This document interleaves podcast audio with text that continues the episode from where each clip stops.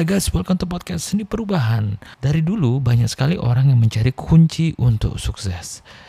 Banyak sekali orang yang mencari investasi apa sih yang bisa memberikan return yang paling besar. Saya pikir dulu apakah itu properti atau apakah itu saham atau apakah itu reksadana atau apakah itu emas atau apakah itu cryptocurrency yang sekarang ini lagi hype atau itu forex kita selalu berpikir apa ya investasi yang paling besar tanpa saya sadari bahwa sebenarnya kunci yang paling utama adalah ada di kata kunci itu sendiri. Dalam bahasa Inggris kunci itu bahasa Inggrisnya adalah key. Key di sini adalah K E Y.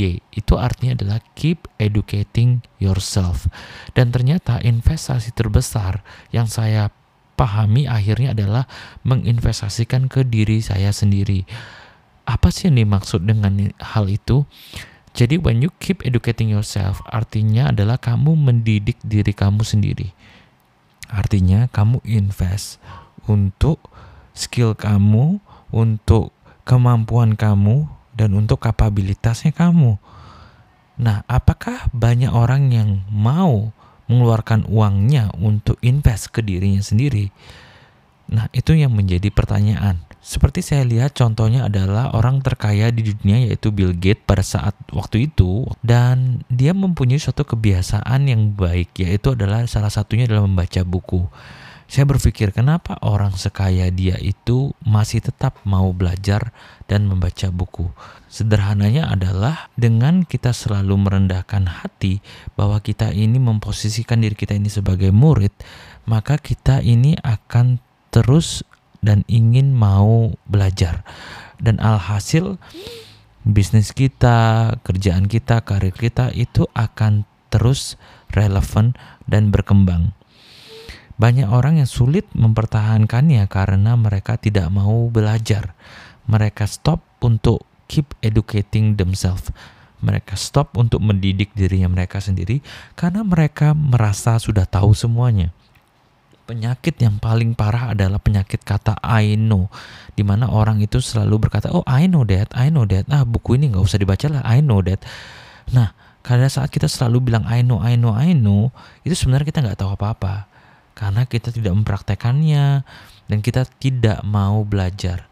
Kita menyetop diri kita untuk bertumbuh dan untuk menambah ilmu kita saya pernah menginterview orang yang saya tanya soal kelebihannya. Apa sih kelebihan kamu?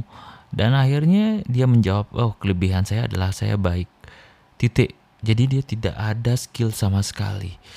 Nah, bagaimana saya mempercayakan orang untuk menghandle pekerjaan di kantor saya ini kalau dia sendiri tidak mau menginvestasikan ke diri dia sendiri karena terbukti dia tidak ada skill sama sekali dan begitu saya lihat hobinya adalah menonton film, memain games, jalan-jalan. Tidak ada hal yang dia lakukan untuk dia bisa investasikan ke diri dia sendiri. Dia tidak mau membeli buku, tidak pernah mau invest ke seminar atau dia tidak mau membeli course yang di mana adalah untuk meningkatkan kemampuannya dia sendiri di mana pada saat interview itu bisa salah satu nilai tambah bagi dia untuk bisa diterima. Singkat cerita, saya tidak menerimanya. Yang saya terima adalah orang yang mempunyai skill atau kemampuan di mana dia bisa komputer, dia bisa Excel, dia bisa digital marketing atau dia bisa marketing dan sebagainya di mana dia mau untuk menginvest ke dirinya dia sendiri. Kuncinya di sini adalah bagaimana saat kita menginvestasikan ke diri kita sendiri, sebenarnya itu membuat kita bertumbuh dan menambah kemampuan kita.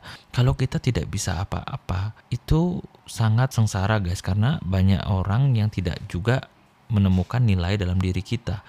Ya, memang kalau kebaikan ada nilai tambah betul. Tapi semua orang juga beberapa ya semua orang juga bilangnya kata baik gitu. Nggak cukup maksud saya. Jadi di dalam pekerjaan kita harus mempunyai skill dan kemampuan. Begitupun juga seandai kata nih amit-amit ada orang yang sukses yang sudah sukses. Kalau dia bangkrut tiba-tiba jatuh bangkrut dan dia memulai dari nol lagi dan dia sudah mempunyai skills kemampuan yang dia sudah pernah invest ke dirinya dia sendiri maka dia akan bisa bangkit kembali guys. Karena dia dasarnya sudah punya.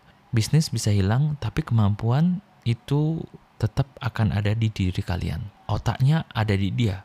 Jadi pasti dia bisa bangkit kembali. Ya tidak tahu bisa menjamin sukses seperti dulu lagi atau tidak tapi dia setidaknya bisa makan lah.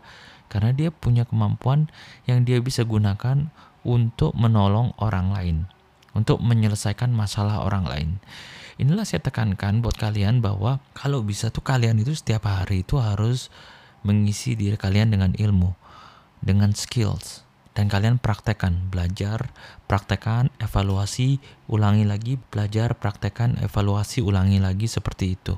Sampai kalian bisa, sampai kalian expert di bidang tertentu, sampai kalian mempunyai skill di bidang tertentu.